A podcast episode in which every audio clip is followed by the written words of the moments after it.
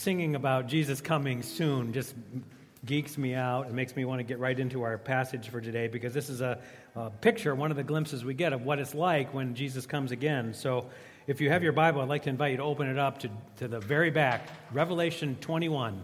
So one chapter from the end, Revelation 21. Uh, if you don't have a Bible with you, grab a Bible out of the chair, open up your phone or your device. It's great if you can read along. Revelation 21.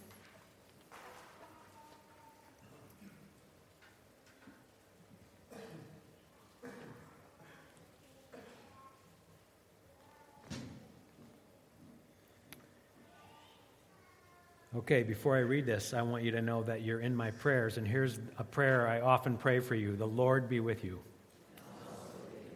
Revelation 21, starting with verse 1.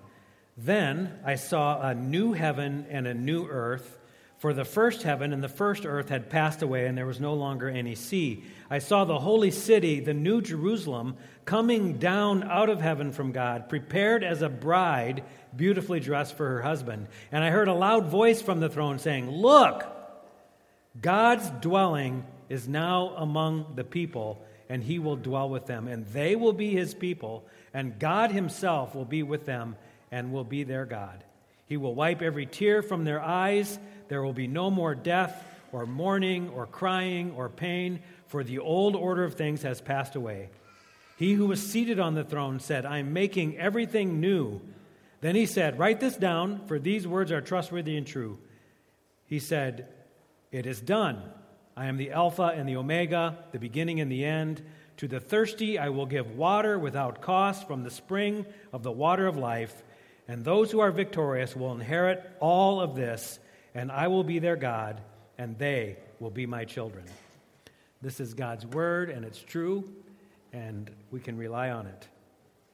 So we've been working on this series now for many weeks, exploring John 10:10, 10, 10, where Jesus says that the thief comes to steal and kill and destroy, but Jesus says, "I have come that you might have life and have it abundantly." And we've been trying to figure out what is that abundant life? Life is. So I'd like you to actually turn to your neighbor right now and complete the sentence, life is. Okay, what do you what do you fill in the blank with? Life is what? Talk, quick. I waited for Steve to get in here so we could do that. You're welcome.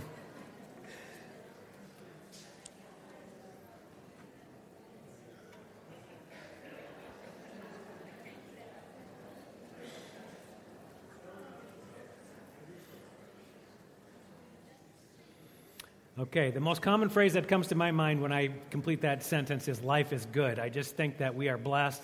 God is the giver of good gifts, and we often get to enjoy those. But we've also discovered along the way that life has kind of two tracks. So sometimes life is good, very good, and sometimes life is hard. It can be painful. Sometimes life is full of joy and happiness and celebration. Sometimes life is filled with grief and difficulty and pain. Sometimes life is light and sometimes life is dark. Life has these two uh, rails. Sometimes life is abundant. Sometimes we find life has some uh, shortages, there's not enough. What we discovered last week that no matter how we live in this life, that if we're Christians, that, that life is lived in Christ. For I'm crucified with Christ, nevertheless I live, yet not I, but Christ lives in me. And most of this series has been focused on trying to figure out what is that life as we live it here and now? Kind of the day to day, in and out routines of life. How do we experience abundant life and what does that look like?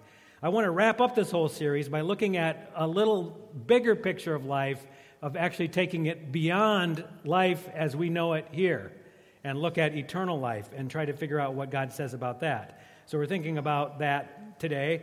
And when I move into this area, I recognize three questions that are kind of eternal questions that seem to come up w- more frequently and with greater urgency as we recognize that we're coming near to the end of our life.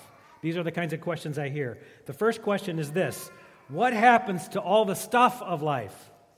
You know, we spend most of our life accumulating and amassing things and possessions, stuff, relationships. What should I do with this stuff as my life is coming to an end? What happens to this stuff? That's one of the questions. The second question is What happens to my name? This is a question I hear people ask when they're wondering about kind of the, the mark they leave behind or their identity. What about my reputation? What happens to my name? And historically, this was actually one of the most important questions many people asked as they approached death because family name really mattered. Your heritage mattered. You wanted to be able to pass on a good name or a good reputation to your family. I'm not sure that's as uh, our interest in that is quite as keen today as it used to be, but we're still very interested in identity. Like, who am I and what happens to my identity when I die? Will anybody remember me when I'm gone? Will I have a good name after I've left? And these two questions, what happens to my stuff and what happens to my name, all point toward the third question, which I think is a core question, and that is, what happens to me? When this life is over and I die, is there more? Or is this it? What happens to me? Do I live on in some significant way? So I want to approach those three questions in the next few moments. And I'm excited because I think Revelation 21 is one passage we can turn to to get good answers to all three of those questions. So the first question what happens to the stuff of life? Listen again to the passage, Revelation 21. Then I saw a new heaven and a new earth, for the first heaven and the first earth had passed away, and he who was seated on the throne said, I'm making everything new. Now, this phrase is a really important phrase, especially in this part of the Bible. When we get to the last few chapters of Revelation, there's almost an obsession with the new creation.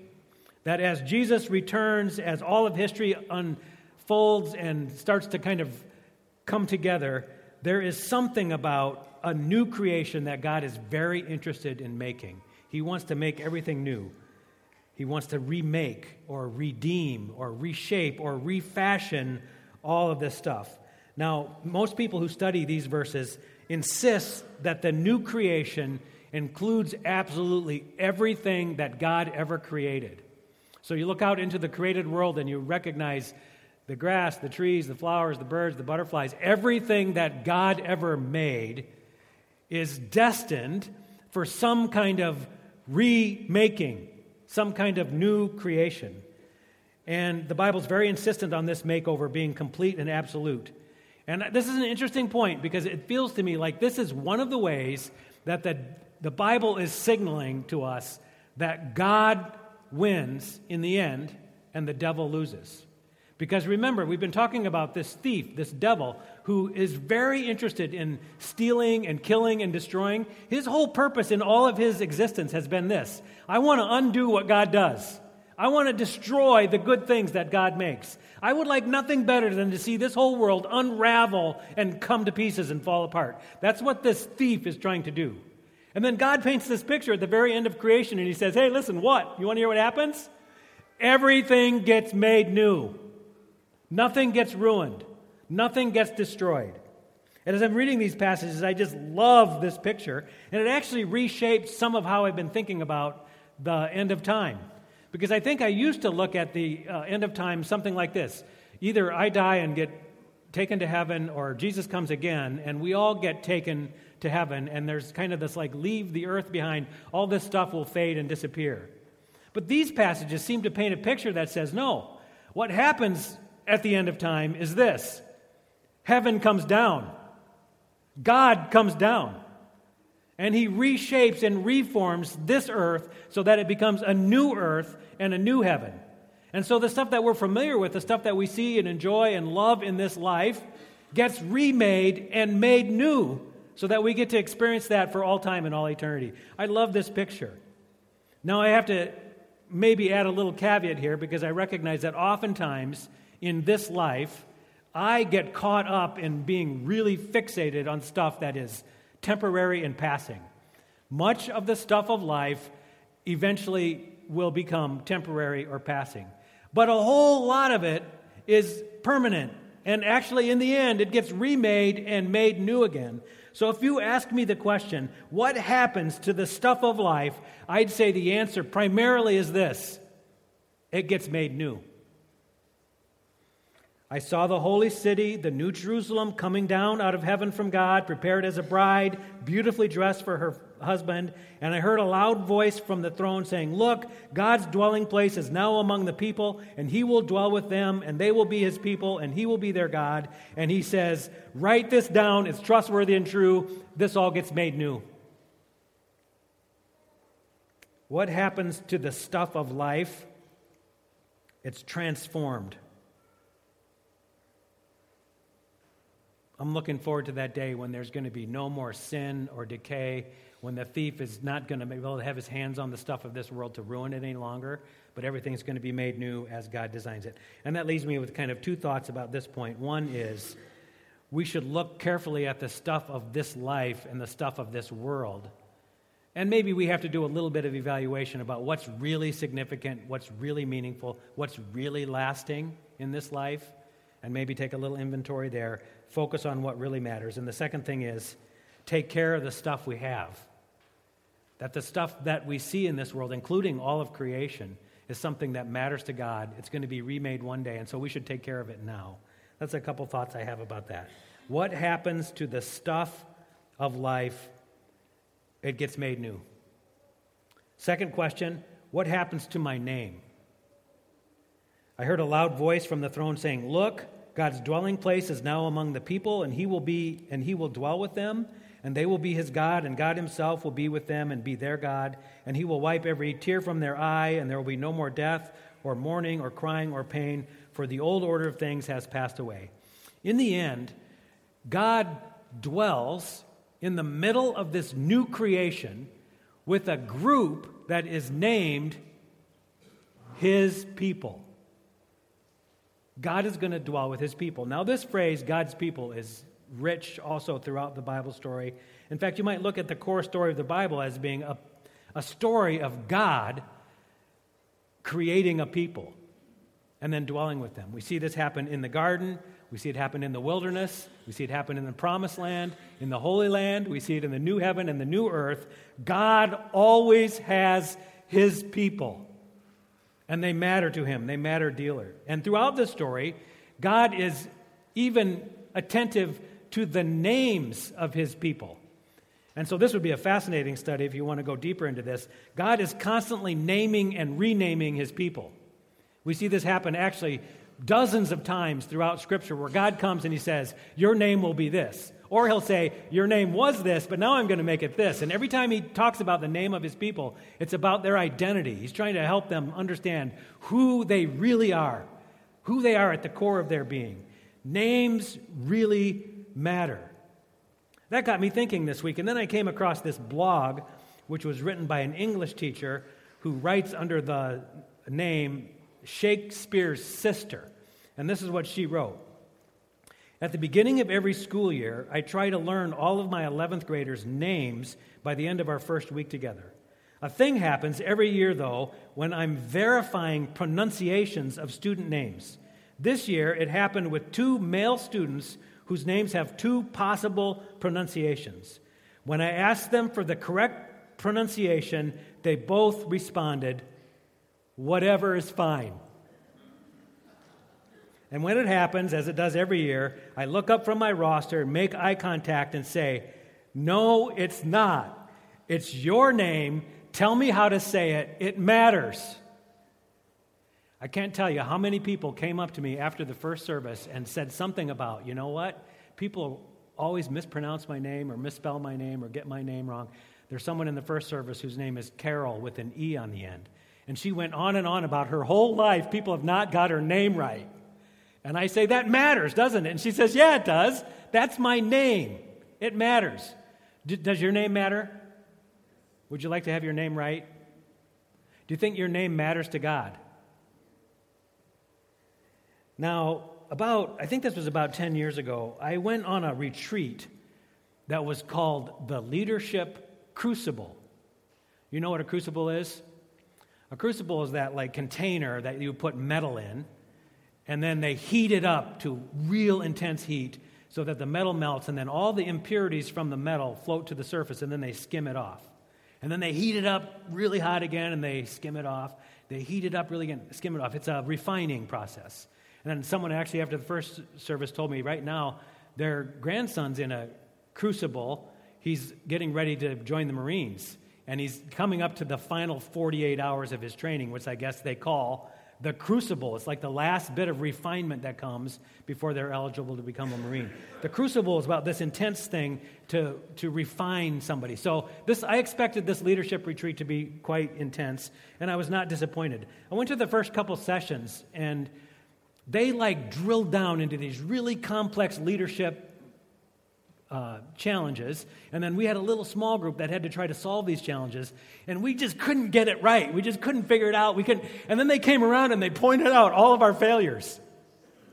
I'm like, man, I signed up for this like training and they're just telling me how wrong. And I already knew that because this came actually in a season when a, a really tough leadership season for me when there was lots of change around here and lots of new things.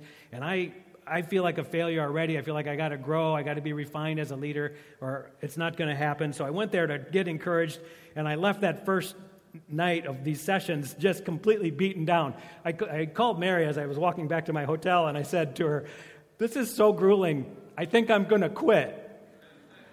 And she said something really kind and supportive, like, Suck it up, or something like that.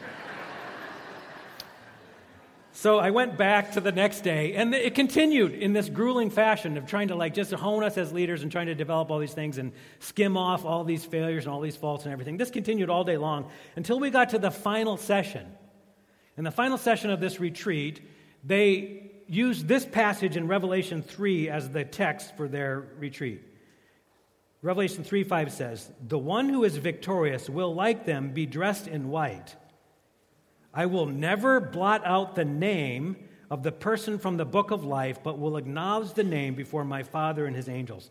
And then the speaker at this retreat in, invited us to recognize that no matter what our faults are, no matter what our failures were as leaders or as individuals, no matter what behavioral challenges that we had, no matter what kind of performance we did, he wanted us to know God loves us.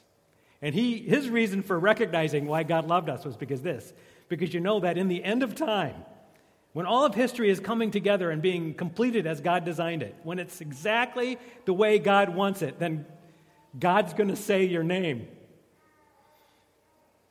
Jesus is going to go and he's going to proclaim who you are to the Heavenly Father and to all the angels. So don't let any failure, any struggles, any difficulties stop you from believing God loves you. You matter to Him. Your name matters to Him. That was a game changer for me, and I actually called Mary up on my way back to the hotel after that session, and she must have thought I flipped out because I couldn't even describe what just happened to her because I was crying so hard. Because it sunk into my heart of the value of my name to God. And so, if I ask myself the question, what happens to me in eternity? What happens to my name, my identity, who I am? I know God loves me. Sometimes I've told you guys stories about, you know, what little kids say about love. You know, the one about like the little five year old says something like, Love is when a girl puts on perfume and a boy puts on shaving cologne and they go out and smell each other. That's love. My favorite one is from a boy named Billy, age four. He said this When someone loves you, the way they say your name is different. You know that your name is safe in their mouth. This is what happens to your name in all of eternity. Jesus goes around telling God the Father and his angels what your name is. And it's safe. This is good news, I think, but it's not even the best good news. The best good news comes to me when I think about the question what happens to me in eternity? You know, the thing that is core, most essential to my being, what happens? And we've got lots of verses that are kind of classic verses about our eternal destiny and what happens. I'll share just a few. This first one's Hebrews 9:27. It says, "People are destined to die once and after that judgment." So that's pretty clear, right? Pretty straightforward. The death rate's 100%. It's all coming for all of us at some time. And then judgment. And then we get some pictures of what this judgment looks like. Here's Romans 6:23.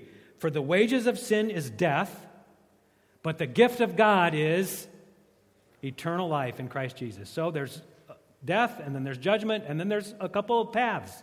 There's death, and there's eternal life.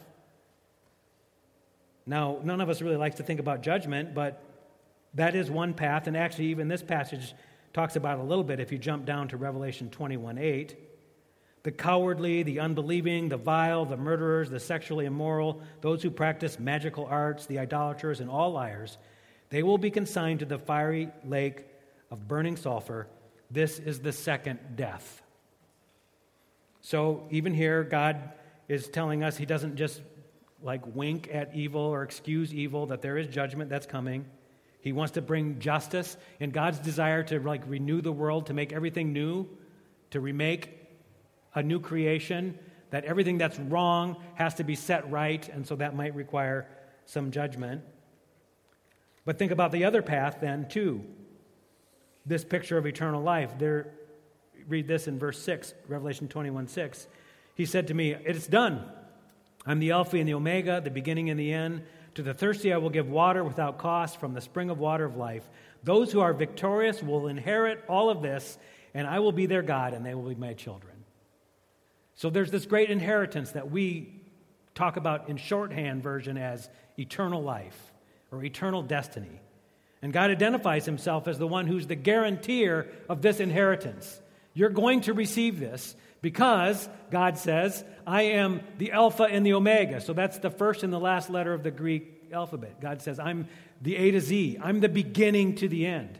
And he's talking about the substance of reality here. He's talking about the, the reality is this God existed before anything else, before all time. And God will continue to exist for all eternity into all time. And this God is holding us in his hands. He's saying, I'm preparing a place for you, and I will take you to that place to be with me. God knew us before the creation of the world, and he will know us through all eternity, and he's watching over our coming and our going now and forevermore. This infinite, eternal God says, I will live with you forever, I promise. That's what happens to us, to me, in eternity, and to anyone who puts their faith and trust in Jesus Christ. And really, this picture of this living water is, I think, a picture of God's promise to actually give us ultimate satisfaction for all eternity. Now, this might be hard to get our minds around because we spend most of our life going out there to try to satis- find satisfaction. We're constantly looking for stuff to try to help us, and we're never quite satisfied. We're always restless. I need a little more of this stuff, or a little better relationship here, or a little something else here. If I can just get more of that stuff, then I'll finally be satisfied. And in this life, we never are fully satisfied. And then this beautiful promise well, in eternity, here's what you're going to do drink from the river of life and be satisfied forever. And God promises to give us this water without cost.